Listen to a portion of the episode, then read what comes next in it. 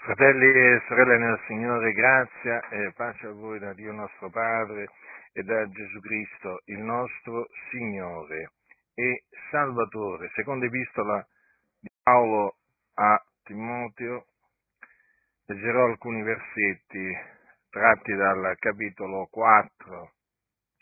Dice l'Apostolo Paolo a Timoteo, io te ne scongiuro nel cospetto di Dio, di Dio e di Cristo Gesù che ha da giudicare i vivi e i morti e per la sua apparizione, per il suo regno, predica la parola. Assisti a tempo e fuori di tempo, riprendi, sgrida, esorta con grande pazienza e sempre istruendo, perché verrà il tempo, che non sopporteranno la sana dottrina, ma per prurito d'udire si accumuleranno dottori secondo le loro proprie voglie e distoglieranno le orecchie dalla verità e si volgeranno alle favole, ma tu sii vigilante in ogni cosa. Soffri afflizioni, fa l'opera d'evangelista, compi tutti i doveri del tuo ministero. Dunque queste sono parole che l'Apostolo Paolo scrisse al suo figliolo in fede Timoteo, Timoteo che era un uomo di Dio, Timoteo che era anche lui un apostolo, quindi mandato dal Signore a predicare l'Evangelo. Ebbene, qui eh, Paolo eh, si avvicinava eh, il tempo della sua dipartenza, perché infatti mi dirà è il tempo della mia dipartenza è giunto, quindi era vicino mh, mm, alla morte, perché appunto qui per mia dipartenza l'Apostolo Paolo eh, si riferi- intende la sua morte, perché quando un credente eh, muore in Cristo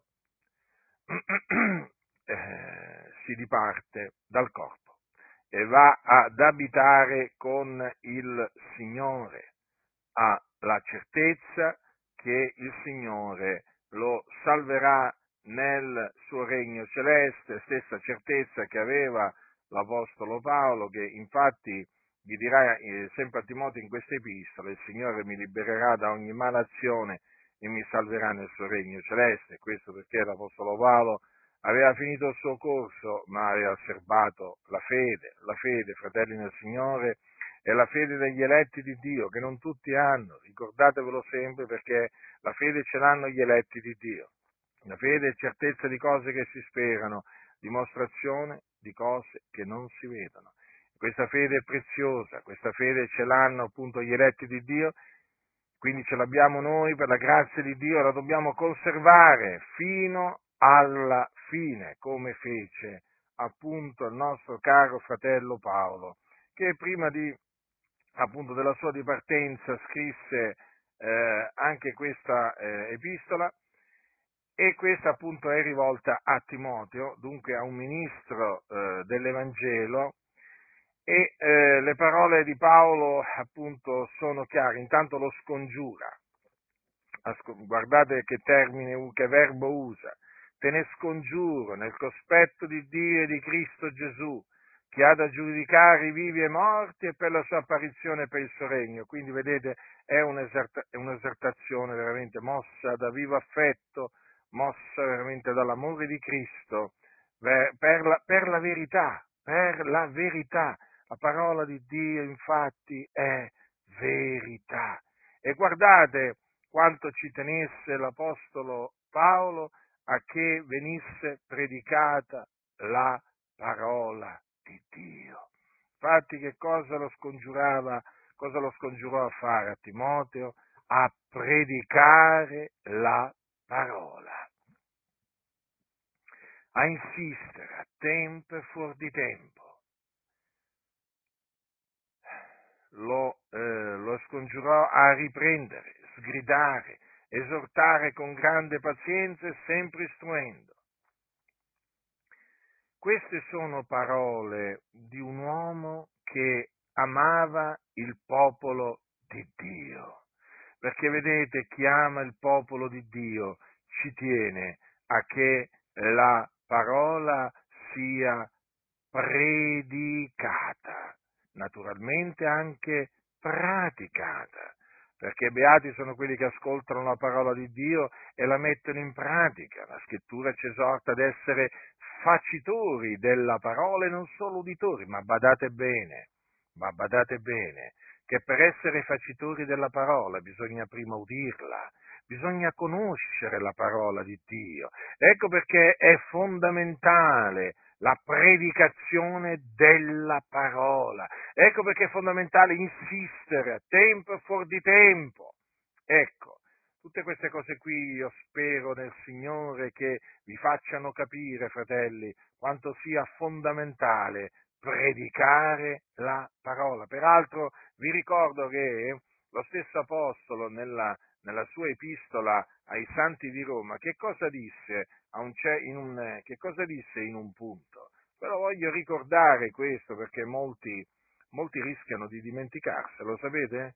Disse così, al capitolo 10, dice così, la fede viene dall'udire, l'udire sia per mezzo della parola di Cristo o della parola di Dio. Vedete quanto è importante la predicazione della parola perché dalla predicazione della parola viene la fede. La fede, la fede, quanto è importante la fede. La fede, la fede è fondamentale. E dunque, predica la parola, insisti a tempo, fuori di tempo, riprendi, sgrida, esorta con grande pazienza e sempre istruendo. Per quale ragione? Per quale ragione? Glielo dice, perché verrà il tempo che non sopporteranno la sana dottrina, ma per prurito d'udire si accumuleranno dottori secondo le loro proprie voglie e distoglieranno le orecchie dalla verità e si volgeranno alle favole. Sì, fratelli nel Signore, noi stiamo vivendo tempi difficili, tempi malvagi, in cui le chiese, ossia, o meglio, molte chiese non sopportano la sana dottrina, non la sopportano. Eh? Avete presente quando uno dice di un altro, quella non la sopporto, o quando dice di qualcosa, sai, quella cosa lì io non la sopporto, eh?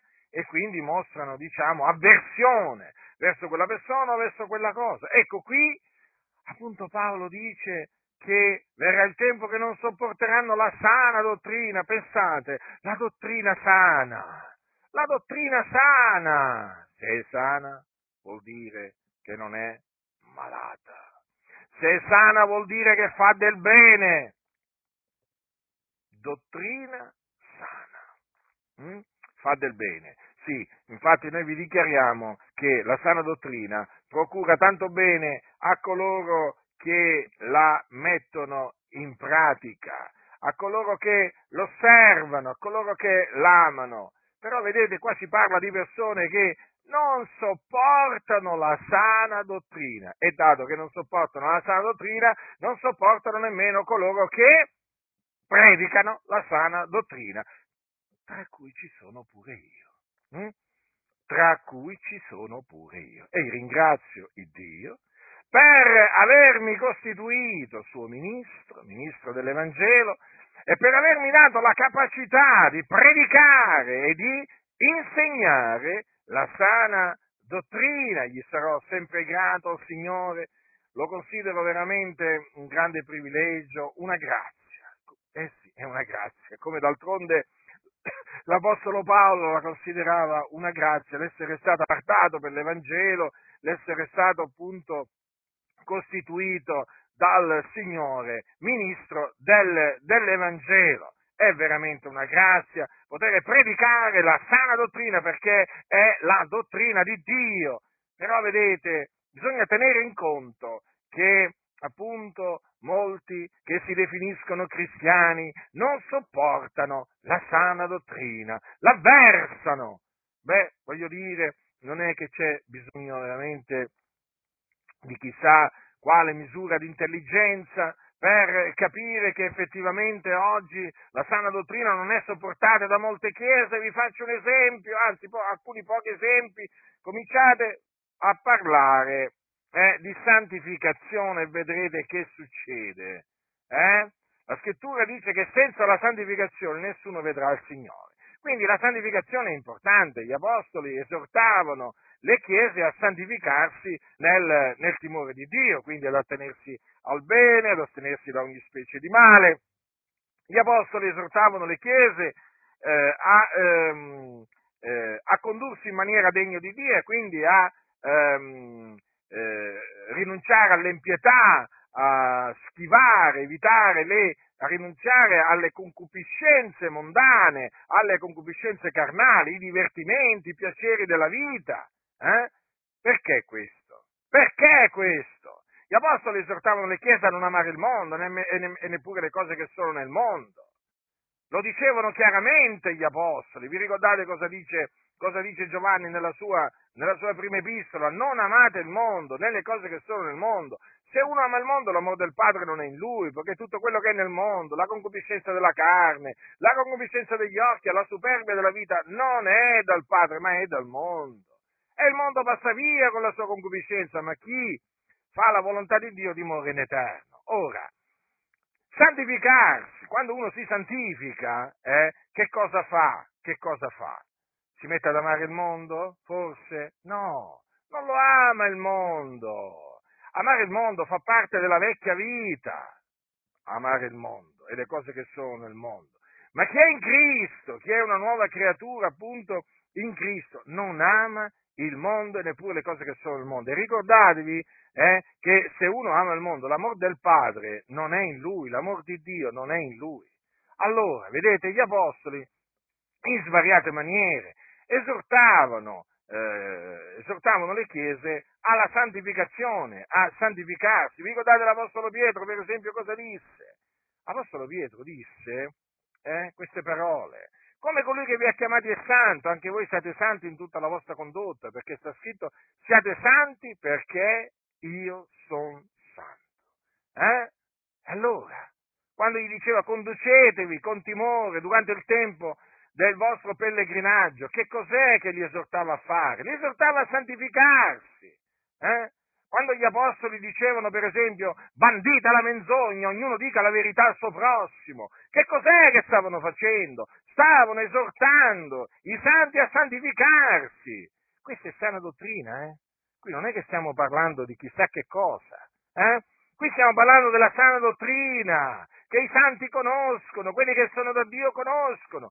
Ma questa appunto eh, sana dottrina, che è la dottrina di Dio, che trasmettevano gli apostoli, oggi viene rigettata da molte chiese che si definiscono cristiane, evangeliche e anche pentecostali.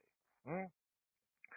Se tu cominci a condannare la menzogna, se tu cominci a parlare contro i bugiardi, faccio un esempio, se tu cominci a parlare contro quelli che amano e praticano la menzogna che sono presenti, eh, ma veramente in una misura abbondante in mezzo alle denominazioni, ma sai cosa ti succede? Sai cosa ti succede? Prova a farlo e poi vedrai che cosa ti succederà. Ti bandiranno, eh? ti metteranno all'indice, hm? ti scomunicheranno, cominceranno a dire che sei un fanatico, un esagerato, un fariseo, uno scriba. Perché?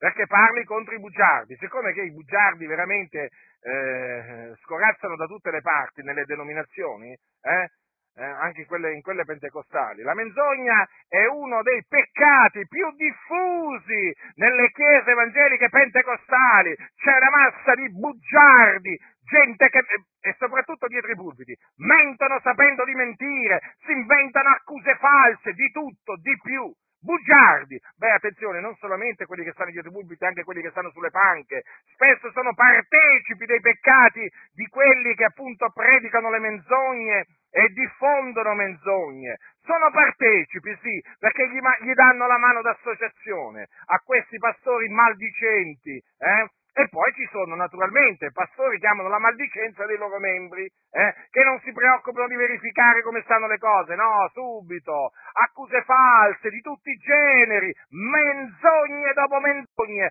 bugiardi da tutte le parti ci sono. Ecco perché quando si parla contro la menzogna in queste chiese si viene cacciati via, si viene cacciati via. Eh? Si viene maltrattati, si viene odiati. Eh, sì, è proprio così. È proprio così. Molti non lo vogliono sentire questo. E io invece lo dico perché è la verità, è la verità. Mi disse una volta un, un ex pastore di una denominazione pentecostale che quando entrò nel corpo pastorale di questa denominazione rimase scandalizzato nel vedere i pastori come mentivano l'uno all'altro, come prendevano piacere a mentire. Questa è la condizione delle denominazioni pentecostali una massa di bugiardi. Ecco perché non sentite predicazioni contro i bugiardi, contro quelli che amano e praticano la menzogna, la cui fine, la cui sorte, poi quale sarà? Lo stagno ardente di fuoco zolfo. Perché è pieno. Oggi mentire, ve lo ricordo, è come respirare nelle chiese. Mentire, inventarsi accuse false, inventarsi veramente qualsiasi cosa di brutto eh, da imputare a qualcuno, ma è qualcosa di normale nelle chiese, eh? di normale. Sì, sì, ma infatti è per questo che l'inferno è pieno di, bugia- di, evangelici bugiardi, tra cui tanti pentecostali. Ah, ma voi cosa vi pensate? Che tutti quei bugiardi, amanti e praticanti della menzogna, eh, che andavano al culto eh, a cantare i miei anni più belli, voglio spendere per te. Ma voi cosa pensate? Oh, a Dio sia la gloria, gran cosa egli fe. Ma voi pensate che tutti quei bugiardi eh, che si presentavano con la Bibbia al culto, pace fratello, che bello vederti, eh, con un sorriso stampato sulla faccia, ipocriti che non erano altro, mi fa piacere vederti nella casa di Dio dopo tanto tempo, falsi, bugiardi, capito? Gente veramente che amava e praticava la menzogna, ma non solo per questo, perché, ma veramente su tante cose, ma dove pensate che siano tutti quei bugiardi? Sono nelle fiamme che sono morte, nelle fiamme dell'inferno, mentre vi sto parlando, loro non mi possono ascoltare, io non posso ascoltare le loro grida, eh? Il, lo stridore dei denti che c'è all'inferno, non lo posso ascoltare. Eh? Con queste orecchie non si possono ascoltare, non si possono vedere queste cose. Solamente se Dio dà una visione, allora lì sì, ma io, i morti lo sapete, no? Non sanno nulla. Sia che si trovino in paradiso, sia che si trovino all'inferno, non è che sentono, vedono quello che viene sulla terra. E noi naturalmente non è che possiamo vedere quello che viene in cielo, quello che viene all'inferno, a meno che il Signore non dia una visione. Ma io dico, in questo momento, tutti questi bugiardi, eh, amanti e praticanti praticanti della menzogna, che si facevano beffe di quelli che dicevano la verità e che amavano la verità e la difendevano. Ma dove pensate che sia? All'inferno, a piangere, a stridere i denti. Sì, sì, sono là, sono là, proprio loro, sì, ma proprio dovete esserne certi perché io credo a quello che dice la scrittura, non a quello che dicono, quello che dicono i bugiardi che predicano da dietro i pulpiti, che alla fine poi, secondo loro, anche i bugiardi vanno in cielo, come in cielo ci vanno pure i suicidi, ci vanno gli adulteri, ci vanno i fornicatori, gli omosessuali, gli effeminati, i ladri, gli ubriaconi, gli oltraggiatori, i bestemmiatori, eh? gli ingiusti, i rapaci, eh? gli avari, tutti in cielo. Ma perché avete sentito mai che qualcuno va all'inferno? Eh? Ma avete mai sentito parlare dell'inferno? È raro che si senta parlare dell'inferno. Quando mai? Perché bisogna parlare dell'inferno? Già la gente è spaventata che gli vai a parlare dell'inferno. Sì, la gente sarà pure spaventata, ma io gli parlo dell'inferno affinché si spaventino, nella speranza che veramente si ravvedino e si convertino all'Iddio vivente e vero e scampino così alle fiamme dell'inferno.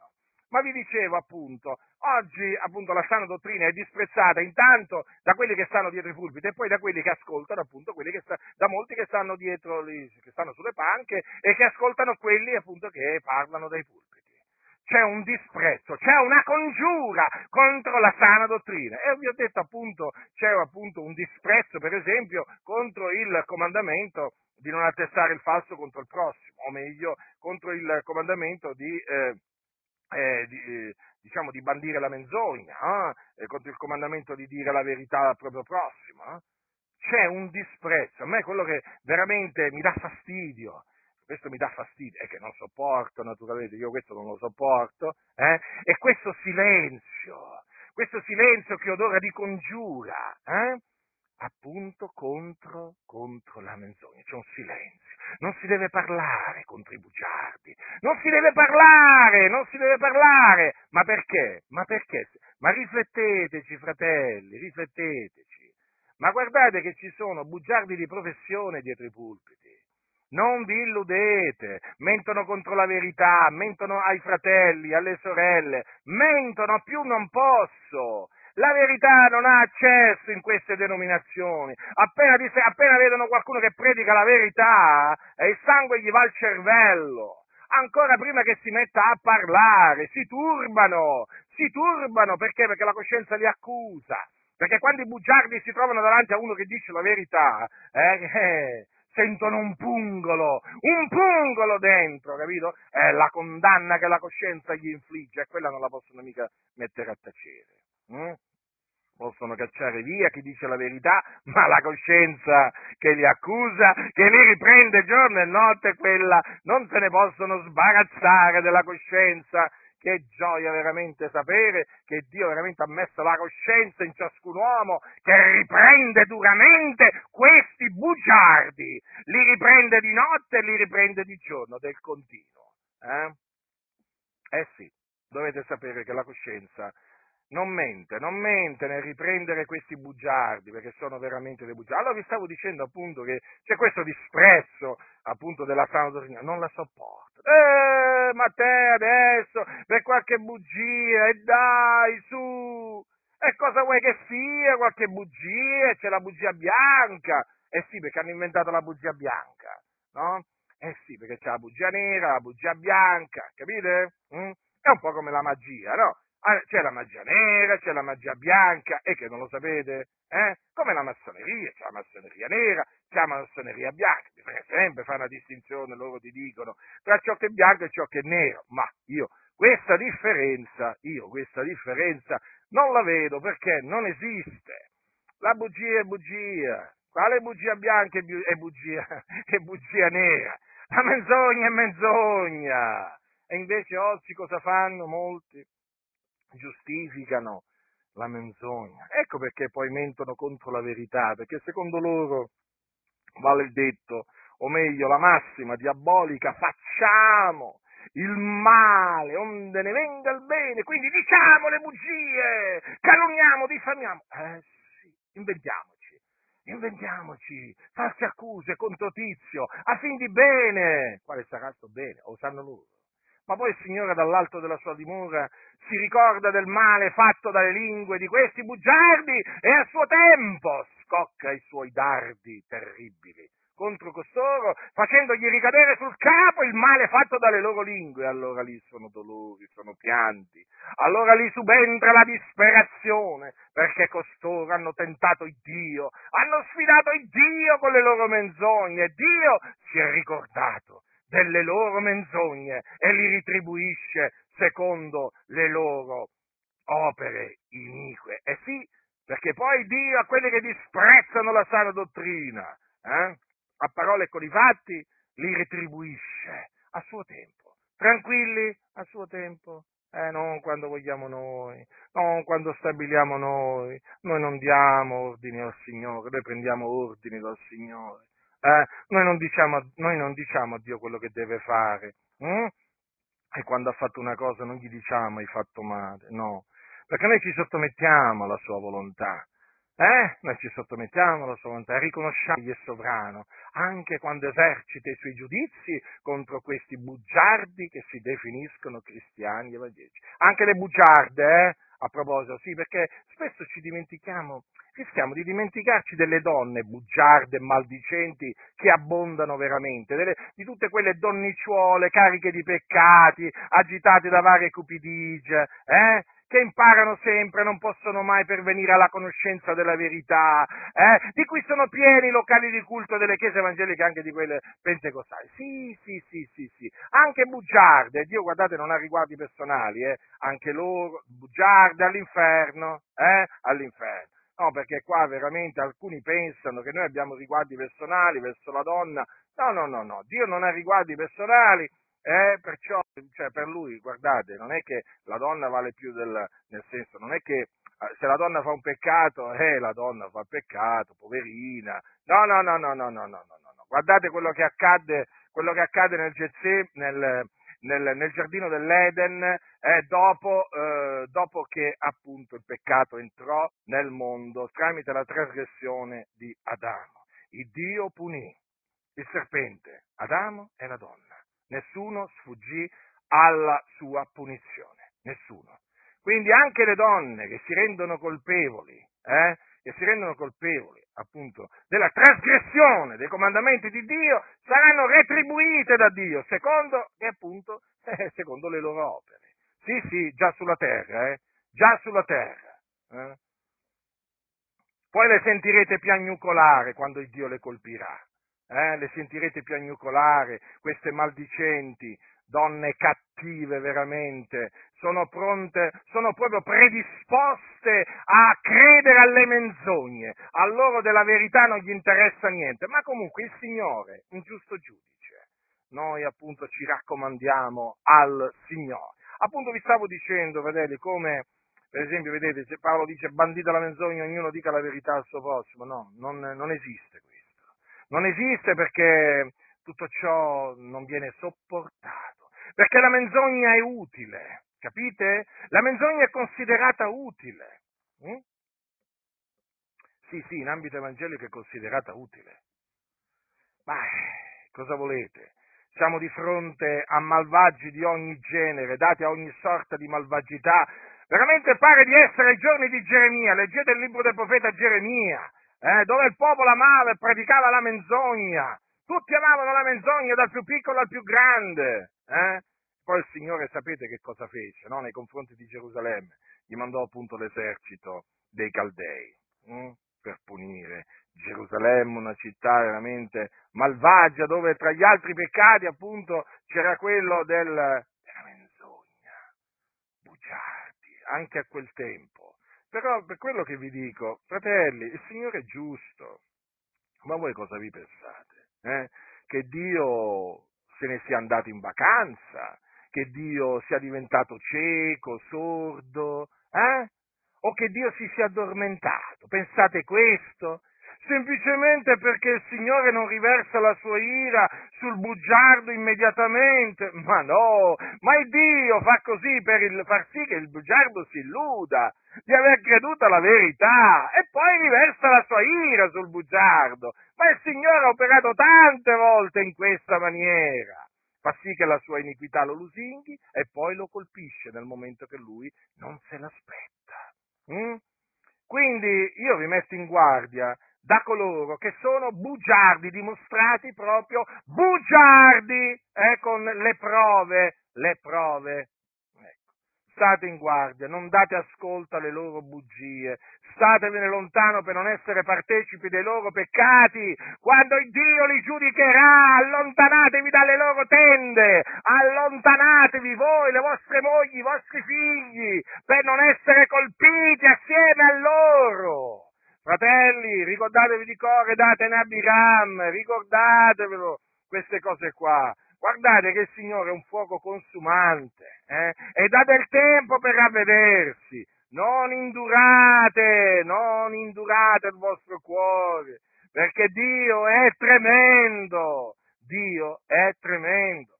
Poi i bugiardi, ricordatevi, prendono piacere anche a mentire contro Dio. Eh sì, ci mancherebbe altro eh, torcono le parole degli uomini, torcono le parole di Dio, non hanno alcun timore di Dio, per quello che la loro bocca è piena di cose gonfie. Eh? Sembra che passeggino sui cieli questi tizi qua. Parlano contro Dio, giudicano le vie di Dio, gli dicono a Dio quello che devono fare, pretendono da Dio. Eh, pretendono da Dio, sì, perché sono anche dei presuntuosi. Tu mi devi!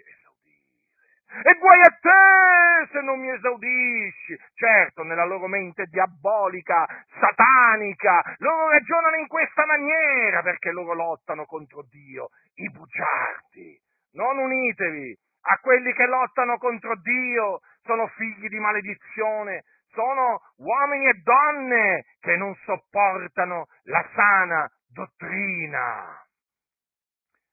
E allora, vedete, uno dei comandamenti appunto che, eh, che, fa parte della sana dottrina è proprio quello appunto che dice bandita la menzogna, ognuno dica la, la verità al suo prossimo perché siamo membri gli uni degli altri, è scritto agli Efesini, ma ci sono naturalmente eh, diciamo, altri comandamenti che vengono, che vengono, disprezzati, guardate non posso elencarli tutti perché veramente dovrei, dovrei stare qua fino a domani mattina forse, ma voglio dire, il tempo verrebbe meno, come si suol dire, perché veramente, dove trovate i comandamenti degli apostoli, lì trovate la sana dottrina, e quindi considerate un po' voi quanto siano violati questi comandamenti. Ma voglio citarne alcuni, per esempio, ho citato questo, qua, bandita la menzogna, ognuno dica la verità al suo prossimo, per esempio voglio citare anche per esempio quello che Paolo dice in merito alle donne, similmente che le donne si adornino d'abito convenevole, con vericondia e modestia, non di trecce d'oro, di perle o di vesti sontuose, ma d'opere buone, come si addice a donne che fanno professione di pietà, la donna impara in silenzio con ogni sottomissione, poiché non permette alla donna di insegnare né di usare autorità sul marito, ma stia in silenzio perché Adamo fu formato il primo e poi Eva, Adamo non fu sedotto, ma la donna essendo stata sedotta cadde in trasgressione, non di meno sarà salvata partorendo figlioli se persevererà nella fede, nell'amore e nella santificazione comodessa. Ora qui vedete l'Apostolo Paolo eh, dice chiaramente mh, mm, che le donne si devono adornare d'abito convenevole, con verecondia modesta, non di trecce, d'oro, di perlo, di vesti sontuose. Ecco, queste, eh, queste parole sono disprezzate, sono disprezzate, sono rigettate, eh, diciamo dalla maggior parte delle chiese, sì, si può dire, anche da quelle pentecostali, perché sostanzialmente eh, alle donne viene detto che si possono adornare come vogliono loro e quindi praticamente possono trasgredire i comandamenti del, del Signore. Infatti poi vedete arrivare, arrivare al culto eh, donne appunto con minigonne, eh, gonne con spacchi, eh, camicie, camicie, trasparenti o vestiti attillati per fare vedere le proprie, le proprie forme. E poi le vedete arrivare truccate con gioielli, con smalto, con eh, collane, con anelli, insomma con un po' con vestite come quelle del mondo, anzi vorrei dire peggio eh, di, quelle, eh, di tante donne del mondo, ma peggio veramente. Eh? E poi se qualcuno naturalmente si mette a proclamare la sana dottrina, gli dicono, ma fratello, ma i tempi sono cambiati, eh, sì, i tempi sono cambiati, è vero, in peggio, ma la parola di Dio non è cambiata, Dio non è cambiato, la santità di Dio non è cambiata, quindi questa parola vale ancora per oggi, però costoro non sopportano la sana dottrina e quindi praticamente incitano a disprezzare la sana, la sana, la sana dottrina e poi ecco perché si vedono eh, diciamo domenicalmente sfilate di moda, peraltro devo dire anche che ci sono anche sfilate di moda maschili, perché oramai anche gli uomini stanno facendo a gara come vanno vestiti più elegantemente al culto, eh, perché chiaramente anche lì c'è una corsa al lusso, al vestire in maniera lussuosa, eh? ma poi peraltro oramai ci sono sempre più uomini effeminati in mezzo, in mezzo alle denominazioni evangeliche. No? Tutto diciamo fa parte del disprezzo verso la sana, la sana dottrina che esiste in questo eh, periodo eh, così difficile e naturalmente che cosa accade? Che quelle sorelle che vogliono vestire un abito convenevole, con verecondia e modestia, che rinunciano all'oro, alle, per, alle, alle perle, alle vesti sontuose, naturalmente vengono definite in maniera svariata da bigotte, eh, eh, suore, suore, ma che hai deciso di farti suora? Eh, ecco, diciamo tutte queste espressioni che tendono a eh, disprezzare, a scoraggiare che, quelle donne che vogliono santificarsi nel timore di Dio. Cioè, bisogna dire un, un disprezzo verso la sana dottrina che è veramente enorme. E vi ripeto, questo disprezzo, questo odio verso la sana dottrina si ripercuote anche nei confronti di coloro che insegnano la sana, la sana dottrina e non può essere altrimenti. E poi eh, naturalmente il, c'è anche il comando per la donna di imparare in silenzio con ogni sottomissione, eh, quindi il divieto per la donna di insegnare, di usare autorità sul proprio marito, eh, il, il, comandamento di, eh, per loro di stare, per la donna di stare in silenzio, anche questo è assolutamente, eh, questi comandamenti sono disprezzati da molte, da molte, chiese, perché alla donna viene permesso di insegnare nonché di usare autorità sul proprio marito, altro che stia in silenzio. Eh? Veramente qui ci sono donne che parlano del continuo e mariti che stanno del continuo in silenzio. Eh?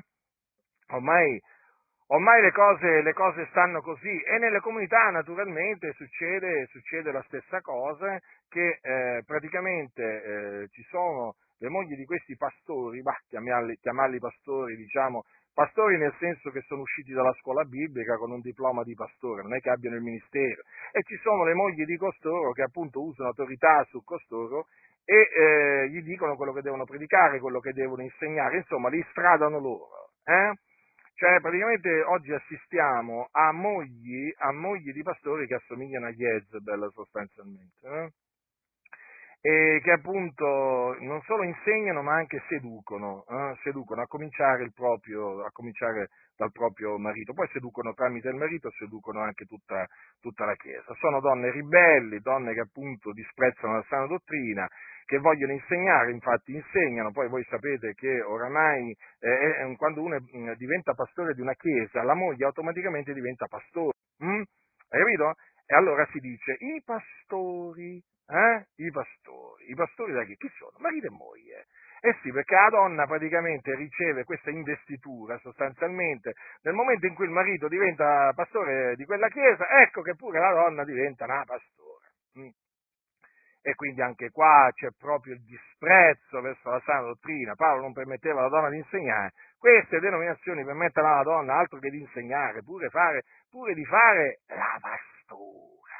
La pastora e poi naturalmente si vedono le conseguenze di questa ribellione perché le chiese, le chiese tante chiese sono in mano a tante Jezebel, mm, che appunto si vestono anche come Jezebel comunque, eh? Eh, e dunque, eh, per fare un altro, un, un altro, esempio, per fare un altro esempio, eh, per esempio alla donna mm, viene permesso di pregare, se ha il dono di profezia, eh, di profetizzare con il capo eh, scoperto, vabbè, qualcuno dirà, e che c'è di male? Eh, il male c'è, il male c'è, eh, però eh, chiaramente non si deve parlare in queste chiese del velo, perché il velo ormai è stato abolito, abolito per così dire, da costoro, non dal Signore, eh, ma da questi ribelli, cianciatori e seduttori di menti. Vedete, la parola di Dio è verità, la parola di Dio non tramonta, la parola di Dio dura in eterno. Che dice la scrittura? Che dice la scrittura? Allora dice Paolo, io voglio che sappiate che il capo di ogni uomo è Cristo, che il capo della donna è l'uomo, che il capo di Cristo è Dio. Ogni uomo che prega o profetizza a capo coperto fa disonore al suo capo. Ma ogni donna che prega o profetizza senza avere il capo coperto da un velo fa disonore al suo capo, perché è lo stesso che se fosse rasa. Perché se la donna non si mette il velo si faccia anche tagliare i capelli, ma se è cosa vergognosa per una donna il farsi tagliare i capelli o radere il capo, si metta un velo, poiché quanto all'uomo egli non deve velarsi il capo, essendo immagine e gloria di Dio, ma la donna è la gloria dell'uomo, perché l'uomo non viene dalla donna, ma la donna dall'uomo. L'uomo non fu creato a motivo della donna, ma la donna a motivo dell'uomo. Perciò la donna a motivo degli angeli, avere sul capo un segno dell'autorità da cui dipende. Ebbene, fratelli nel Signore, anche questo fa parte della sana dottrina, ma costoro non sopportano la sana dottrina, appena sentono parlare del velo, ti sentono parlare del velo è come se ti sentissero bestemmiare. Mm? Perché proprio questo velo, proprio, mm, cioè, sembra quasi che maledicono il giorno in cui l'Apostolo Paolo scrisse veramente queste parole, quando li senti parlare a questi, sembra che veramente maledicono in privato il giorno in cui Paolo ha scritto queste parole. Mm? Perché proprio non le sopportano, le pot- se potessero le taglierebbero via proprio dalla, dalle, dalle loro Bibbie, eh, proprio materialmente, ma non possono. Eh? Allora c'è un comandamento che è quello per la donna di velarsi il capo, cioè di avere il capo coperto quando prego profetizza. Perché? Perché praticamente il capo della donna è l'uomo e ogni, come dice l'Apostolo Paolo, che ogni donna che prego profetizza senza avere il capo co- coperto da un velo fa disonore al suo capo. Il suo capo quindi è l'uomo. Quindi la donna, non importa se, sia, non importa se è sposata, se, ehm, se, se, è nubile, separata, vedova, la donna in Cristo deve avere il capo coperto da un velo quando prega o profetizza. Se non ha il capo coperto, disonora l'uomo. Voi mi direte, ma solo il locale di culto deve avere il capo, il capo coperto da un velo? No, lo deve avere anche ogni qualvolta e dovunque lei prega. Mm? Sì, sì, proprio così. A casa quindi anche? Sì, sì, sì, sì. Anche prima di mangiare? Sì, sì, sì, certo. Prega e allora si deve velare il capo. Ah, ma voi siete dei bigotti. Ah, ma voi siete degli esagerati. Ah, ma voi siete come peggio dei musulmani. Ma peggio dei musulmani? Non lo so. Comunque sia. E insomma si equiparano, capito, ai talebani. Ah sì, ci chiamano pure talebani, perché chiaramente noi, noi siamo pure talebani, talebani evangelici. E insomma, ci hanno affibbiato ogni sorta di nomignolo per offenderci, eh, perché, eh, perché? Perché insegniamo quello che insegnava l'Apostolo, l'Apostolo Paolo in merito al velo. E infatti quali, chi sono le donne che appunto non vogliono mettersi il velo? Sono le donne ribelli. Le donne appunto che hanno abbracciato l'emancipazione femminile. Eh, ma io sono uguale all'uomo. Perché mi devo mettere il velo? Dicono, dicono queste donne. Eh? Eh? E il velo è il segno dell'autorità da cui, da cui, la donna dipende, avete capito? Allora, siccome che quel velo, il velo, eh, diciamo, eh, eh, deve essere messo dalla donna a motivo degli angeli, perché deve avere sul capo un segno dell'autorità da cui dipende, è chiaro che la donna, sapendo questo, dice no, io a motivo degli angeli. E perché mi devo mettere, mi devo mettere sulla testa questo segno dell'autorità da cui dipendo? Io sono libera, io sono emancipata, eh? Dopo decenni di lotte di emancipazione, adesso questo arriva con il velo, ma da dove sbuca fuori? Da quale pianeta arriva, fu- arriva questo qua? Che mi viene a, a predicare il velo, eh? Questi parlano così, eh? Questi parlano così.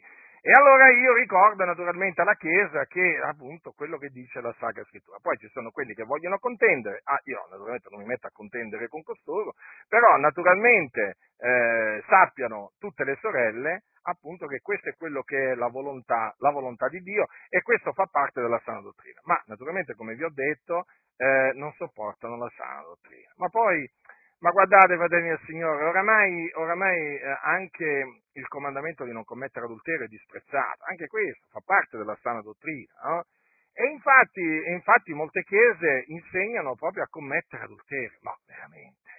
Ma veramente qualcuno dirà, ma com'è possibile? Ma sì, quasi tutte le chiese insegnano a commettere adulterio. Quindi quasi tutte le chiese incoraggiano ad andare all'inferno, ma proprio, proprio ti, ti appianano proprio la strada per andare all'inferno, eh? ma proprio fanno di tutto proprio eh, per farti andare all'inferno questi. Ciechi, guide cieche, chiunque manda via la moglie ne sposa un'altra commette adulterio e chiunque sposa una donna mandata via dal marito commette adulterio. Quindi non importa per quale ragione la moglie è stata mandata via dal marito, quando anche fosse stata mandata via perché è stata infedele, e questo è permesso dalla scrittura, eh, mandare via la moglie perché è stata infedele, sì, è permesso. Ma dico io, quando anche eh, fosse avvenuto questa infedeltà, il motivo dell'aver mandato via la moglie era quello dell'infedeltà, l'uomo che appunto ne sposa un'altra dopo aver mandato via sua moglie commette adulterio. Sapete quante volte, quante volte nelle, nelle, chiese eh, tanti mm, sentono dire ma che colpa ha fatto quel fratello se la moglie lo ha lasciato? Mm? Eh, la moglie l'ha tradito con un altro, se n'è andato, e allora che significa questo? Che significa? Che significa? Che può passare a seconde, a seconde nozze? No, solo la morte scioglie il vincolo matrimoniale.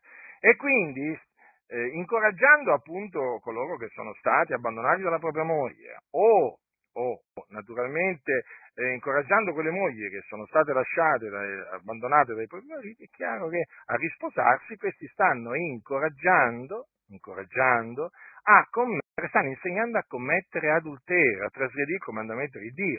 E non ci si, e non ci si deve meravigliare se molte, molte, molte diciamo, comunità sono piene di membri adulteri.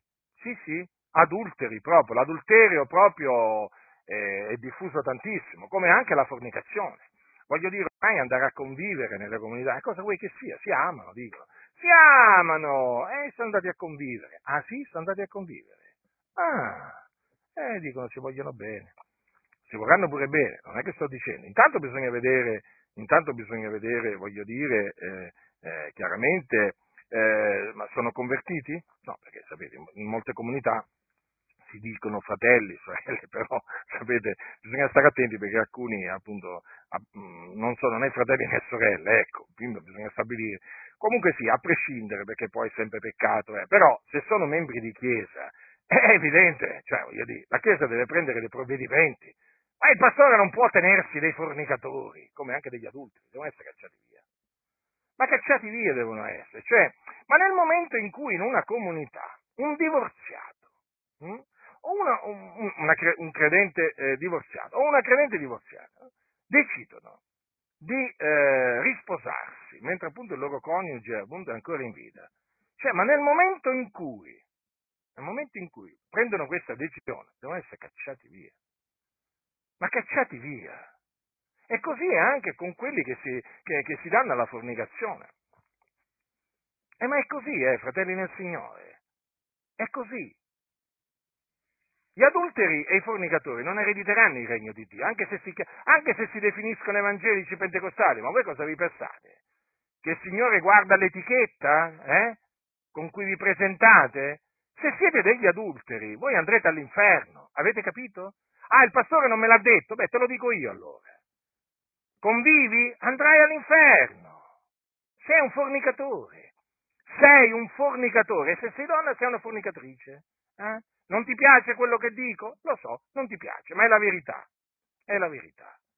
E quindi questa mia predicazione ha anche lo scopo di ricordare eh, a quelli che magari gli è passato in mente eh, di, divorziati o divorziate di risposarsi, eh, di distoglierli da questo, da questo veramente peccato. Eh? E naturalmente se qualcuno, se qualcuno convive, beh, si ravveda, si converta, abbandoni subito questo stato di, convi- di convivenza. Perché fornicazione, la scrittura dice fuggite la fornicazione. Ma alcuni pensano veramente che i comandamenti del Signore sono degli optional. Ma no, i comandamenti di Dio sono comandamenti di Dio. Hm? Ma questo naturalmente, fratelli, un po' per farvi comprendere qual è la situazione disastrosa. È disastrosa la situazione. Io lo so, eh, sentendomi predicare alcuni dicono ma veramente, ma com'è possibile? Eh, ma le cose stanno così.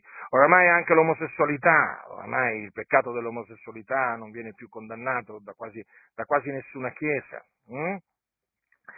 Eh, anche perché con questa legislazione, diciamo, in questa nazione a favore delle coppie, mm, eh, diciamo, delle unioni civili, è chiaro che questa legislazione pone soprattutto quelle chiese che hanno fatto un'intesa con lo Stato in una situazione appunto eh, imbarazzante, eh, perché non possono levare la loro voce, diciamo, per condannare le unioni civili, perché appunto hanno fatto un'intesa con lo Stato. E quindi che cosa succede? Succede che il peccato dell'omosessualità viene definito una scelta di vita sostanzialmente, mm? non qualcosa di abominevole, gli omosessuali assolutamente, mm, degli omosessuali non viene detto che vanno in perdizione, che vanno all'inferno, e quindi sapete anche lì c'è un disprezzo verso, verso la santità, verso la santità. La situazione, devo dire, è drammatica, sta peggiorando sempre di più, e poi l'aborto, eh, devo parlarvi dell'aborto, fratelli del Signore, la scrittura dice non uccidere, e qui, eppure molte chiese incoraggiano l'aborto, incoraggiano l'aborto, ci sono pastori anche pentecostali che incoraggiano le donne ad abortire, quello è omicidio. Donna, se veramente hai pensato di abortire, non abortire, chiunque tu sia, eh? chiunque tu sia, sei una credente, sei una non credente, ti dico non abortire, tieniti il bambino, tieniti la bambina, il Signore veramente ti farà del bene, ma non abortire, non uccidere quella creatura. Eh? quante testimonianze di donne che si sono pentite eh, di aver abortito, che ce l'hanno ancora sulla coscienza, quel peso, quel peso che non se ne va, quel peso dell'omicidio che loro hanno commesso. Donna, non ti rendere colpevole di omicidio, lascia vivere, lascia che quella creatura venga alla luce, lascia che quella creatura venga alla luce. E dunque vi dicevo, fratelli nel Signore, la situazione è drammatica, cioè questi sono a favore dell'omicidio, sti pastori malvagi, pure, de, pure dell'aborto, capite? Pure dell'aborto, non hanno pietà, sono senza pietà queste persone. Sono veramente peggio di tanti anima, degli animali, guardate, ma veramente qua. Ma ci, ci, cioè non avrei mai pensato un giorno di dire che ci sono tanti pastori che sono peggio degli animali cioè che incoraggiano veramente l'aborto. Chiese pentecostali che sono a favore dell'aborto, che lo difendono, eh? lo difendono come se fosse una conquista della società, una conquista della donna. È un diritto della donna? No, l'aborto non è un diritto, l'aborto è un delitto. E appunto vi ricordo che gli omicidi e le, donne che si rendono colpevoli anche di, di omicidio se ne andranno se ne andranno all'inferno. Voi direte, ma l'inferno, all'inferno ce ne sono tanti, eh, l'inferno, l'inferno è pieno. L'inferno è pieno, è pieno, è pieno, eh, perché sono veramente tanti coloro che muoiono nei loro peccati. Capite, fratelli, ma si potrebbe, si pot- la lista è così lunga, la lista è così lunga, devo dire che è impressionante. Io quando ci penso al rigetto che c'è veramente della, della sana dottrina in mezzo alle chiese mi viene da piangere. Ma mi viene da piangere perché dico, guarda, gli apostoli veramente quanto hanno sofferto per, per predicare l'Evangelo, quanto hanno sofferto per trasmettere la sana dottrina alle chiese, invece oggi fanno di tutto, non solo appunto per non predicare l'Evangelo, ma anche per, per non predicare la sana dottrina. Perché questo? ma perché vogliono piacere al mondo, a questo mondo di tenebre, a questo mondo che è sotto la potestà delle tenebre, sotto la potestà di, di Satana, e queste chiese vogliono piacere a questo mondo, questo mondo, il mondo degli empi, perché è proprio così, dal quale grazie a Dio il Signore ci ha tratto fuori e noi per questo gli siamo grati, e poi vogliono piacere al mondo, infatti queste chiese sono nemiche di Dio, nemiche di Dio, perché poi ma dovremmo parlare pure dei divertimenti, dei piaceri della vita, delle concupiscenze che, che approvano, cioè ormai, ma ormai per queste chiese nulla è più peccato, ho saputo che a Napoli per la festa dello scudetto molti, molti evangelici sono andati a festeggiare, sono andati a festeggiare, ma ci rendiamo conto? Io veramente, cioè, cioè, nel momento in cui senti dire che veramente la Napoli evangelica, la, tra virgolette evangelica, è piena di tifosi della squadra di calcio che sono andati in delirio, eh, nel momento in cui appunto questa squadra ha vinto lo scudetto nazionale, cioè che sono scesi in piazza, che sono andati alla festa scudetto, cioè ma tu dici ma veramente, quanto pochi sono veramente gli eletti? Quanto pochi sono coloro che si santificano nel timore di Dio. Oggi molti che si dicono evangelici effettivamente non sono mai nati di nuovo, poi ci sono quelli che un giorno sono nati di nuovo che si sono corrotti e quindi a costoro dico ma ravvedetevi, ma convertitevi, ma tornate al Signore, ma vi rendete conto? Ma vi rendete conto che state onorando le vanità bugiarde? Ma vi rendete conto che avete, avete abbandonato la fonte della vostra grazia? Ma te ravvedetevi ma tornate al Signore, il Signore avrà misericordia di voi, fate frutti degni di ravvedimento. Cioè, per dire, fratelli del Signore, ormai, siamo, ormai le chiese sono a questi livelli, capite? Ormai, ma poi ormai festeggiano un po' di tutto. Natale e Pasqua, e la festa del papà, la festa della mamma. Ormai si inventano di, feste di tutti i generi per mangiare e bere naturalmente, per divertirsi e per, per naturalmente prendere qualche soldo come al solito, perché chiaramente tutto questo disprezzo verso la sana dottrina serve per cercare di riempire i locali di culto, soprattutto poi in questo periodo, eh? e naturalmente di raccimolare qualche soldo. Eh, I tempi d'oro, tra virgolette, per eh, diciamo, i pastori corrotti ormai non c'è più e qualcuno insomma cerca sempre di un po' arrangiarsi, nel senso che ha capito che per attirare qualche anima in più deve appunto sempre allargare la manica e quindi deve sempre più, deve rigettare sempre più comandamenti del Signore. Le cose stanno così, fratelli del Signore. Poi c'è una crisi economica, finanziaria, eh? e quindi eh, rendetevi conto un po' come sono messe, sono com- come messe le chiese che per appunto amore del denaro ormai si dichiarano apertamente il loro amore per, per, il mondo, le cose che sono al mondo, come dire, venite perché qua siete veramente benvenuti, noi vi accogliamo, dicono poi nell'amore del Signore, nella casa di Dio.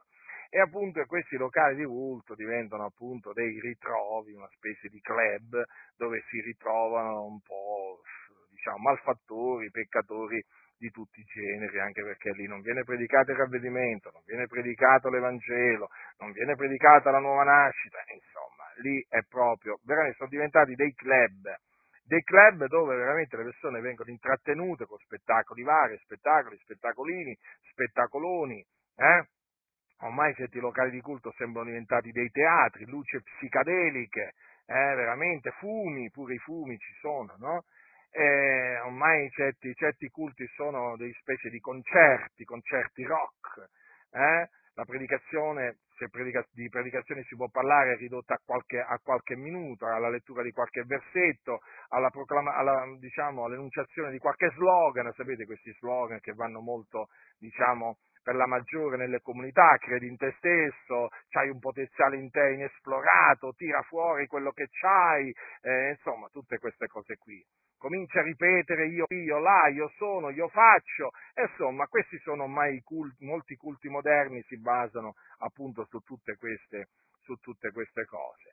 Quindi è chiaro che, diciamo, eh, in linea generale la situazione è drammatica. Che fare? Uscire da queste denominazioni, da queste, da queste chiese e radunarsi nelle case. Lo dico ormai da molti anni, perché questa è la soluzione, questo poi è quello che vuole il Signore, uscite e separatevi da essi, la scrittura dice non rimanete con costoro, perché costoro ormai hanno rigettato la sana, la sana dottrina, e vedete, un, si sono accumulati, no, eh, diciamo, un sacco di, per, di, uomini che si definiscono dottori, no, ma sono dotto, do, dottori secondo le loro proprie voglie.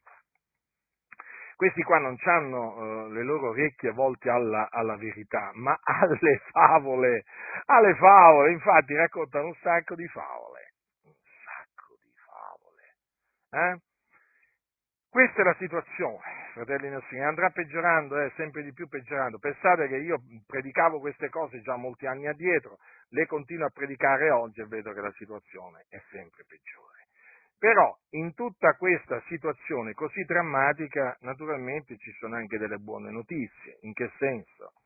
Di che tipo? Nel senso che ci sono sempre più fratelli e sorelle che comprendono eh, diciamo, quanto sia radicata la mondanità, la carnalità, eh, l'arroganza nelle comunità, eh, che comprendono appunto che queste comunità non sopportano la sana dottrina e quindi appunto escono, escono da queste denominazioni e si radunano nelle case. Questa è una buona notizia, bisogna essere grati, grati al Signore per quello che ha operato e per quello che sta continuando a operare perché il ravvedimento viene dal Signore, l'intendimento viene dal Signore e il Signore sta dando a molti, devo dire, di ravvedersi e di, inten- e di, e di intendere la sua, la sua, parola e quindi noi siamo grati Grazie al Signore per, eh, per, tutto questo. D'altronde non si può fare eh, che una sola cosa, in queste circostanze uscire e separarsi. È un ordine, fratelli del Signore, è un ordine. Sì, poi vi diranno non, abbandonando, non abbandonate la comune adunanza come alcuni sono usi di fare. Sì, ma non è che avete abbandonato la comune adunanza. Voi avete abbandonato una congrega di bugiardi, di adulteri, di fornicatori, eh, di amanti del mondo. Voi avete abbandonato una congrega di massoni, filomassoni e così via. Cioè, avete mica abbandonato la comune adunanza. Quale comune adunanza? Spesso veramente sono congreghe di bugiardi, hm? congreghe di amanti, amanti del mondo. Ah, ma, ma, veramente, cioè, io mi domando alc- alcune comunità come fanno a definirsi chiese quando sono veramente immerse nel mondo, immerse, pregne, pregne di mondanità veramente che gli esce proprio da tutti i pori la mondanità, proprio. da tutti i pori esce la mondanità e la carnalità. Allora ascoltate, eh, voi non avete abbandonato la comunanza, voi avete abbandonato un locale di culto.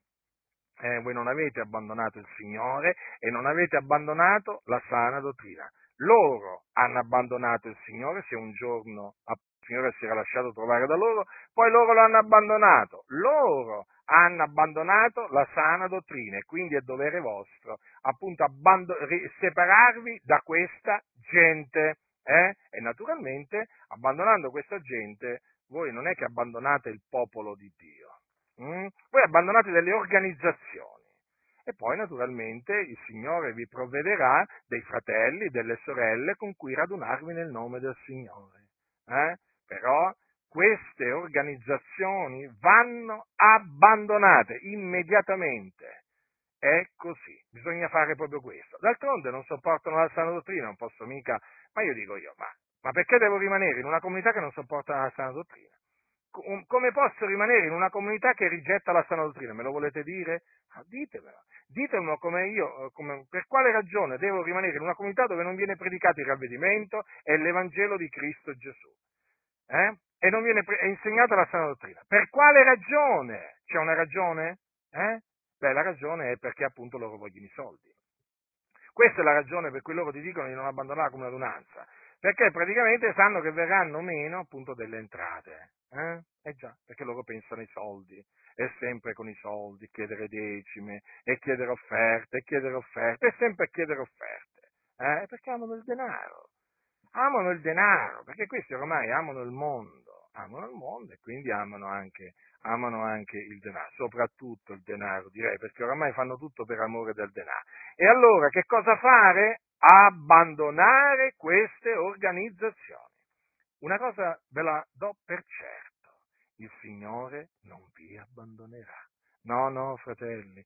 E voi vedrete, voi vedrete che nel momento in cui abbandonerete queste organizzazioni corrotte in mano alla massoneria, vi sentirete veramente liberi, vi sentirete felici, con una grande pace che prima non avevate mai, mai veramente sperimentato. Mm? E vi fortificherete nella grazia che è in Cristo Gesù eh? e vi sentirete molto più forti di una volta, ma veramente molti più forti, perché queste denominazioni sono state create per indebolire la Chiesa e per distruggere la fede hm? e annullare la grazia, la grazia di Dio. Quindi, fratelli, non vi perdete d'animo, eh? Sì, i tempi sono difficili, i giorni sono malvagi, non lo neghiamo, è così, è proprio così. È il tempo in cui non sopportano la sana dottrina, eh, lo so, lo so, però ricordatevi che ci sono anche quelli che amano la sana dottrina, che si espongono a favore della sana dottrina e che danno, sono pronti a dare la loro vita per la sana dottrina. Ancora c'è, c'è un residuo, tranquilli fratelli, che il Signore ha i suoi eletti sulla terra. Sono pochi, ma ce li ha, ce li ha, e hanno, che hanno fede in Dio, che lo amano, che lo temono e che aspettano la gloriosa apparizione del nostro Signore Salvatore Gesù Cristo. Eh? Noi siamo appunto parte degli eletti di Dio, siamo grati a Dio per questo, quindi io dal canto mio vi esorto a stare saldi nell'Evangelo, a stare eh, diciamo saldi nella sana dottrina nella sana dottrina, perché stando sani nella sana dottrina, voi naturalmente eh, sarete portati ad agire di conseguenza, in maniera quindi giusta, santa, pia, eh? per essere appunto trovati pronti poi al ritorno del Signore Gesù. Abbiate una condotta veramente santa, irreprensibile, come appunto vuole, eh, come appunto vuole il Signore. Vi ricordate cosa dice cosa dice l'Apostolo Pietro? Dice così, dice eh, così, allora dice così, poiché dunque tutte queste cose hanno da dissolversi, quali non dovete voi essere per santità di condotta e per pietà, aspettando e affrettando la venuta del giorno di Dio, a cagione del quale i cieli infuocati si dissolveranno e gli elementi infiammati si struggeranno. Vedete? Eh?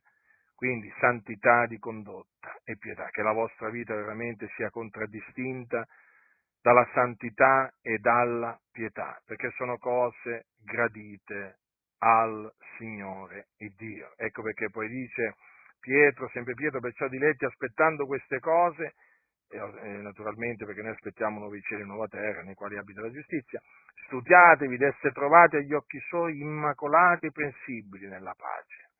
Eh? Vedete fratelli? Questo è molto, è molto importante. Quindi procacciate la pace con tutti, eh?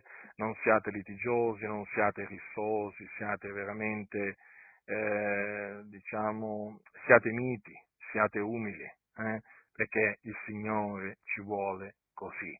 Quindi in mezzo a questo, diciamo, voglio dire, in mezzo a questa situazione così drammatica, io vi incoraggio, come ho sempre fatto, con l'aiuto che viene da Dio, eh, a, a progredire sempre di più, a, ad abbondare nell'amore, nell'amore verso, verso, i santi, eh, ad essere zelanti nel fare il bene, sempre il bene eh, a tutti, specialmente a quelli della famiglia dei credenti, eh, e ad assolvere ogni specie di male, eh, perché noi stiamo aspettando il Signore della gloria, che vi ricordo, la cui venuta è vicina, eh?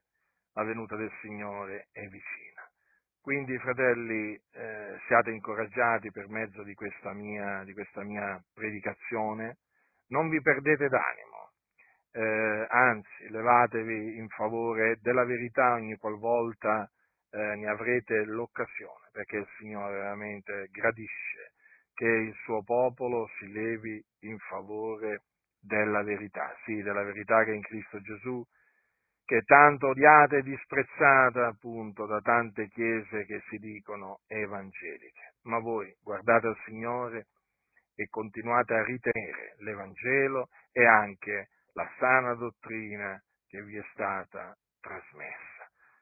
La grazia del Signore nostro Gesù Cristo sia con tutti coloro che lo amano con purità incorrotta. Amen.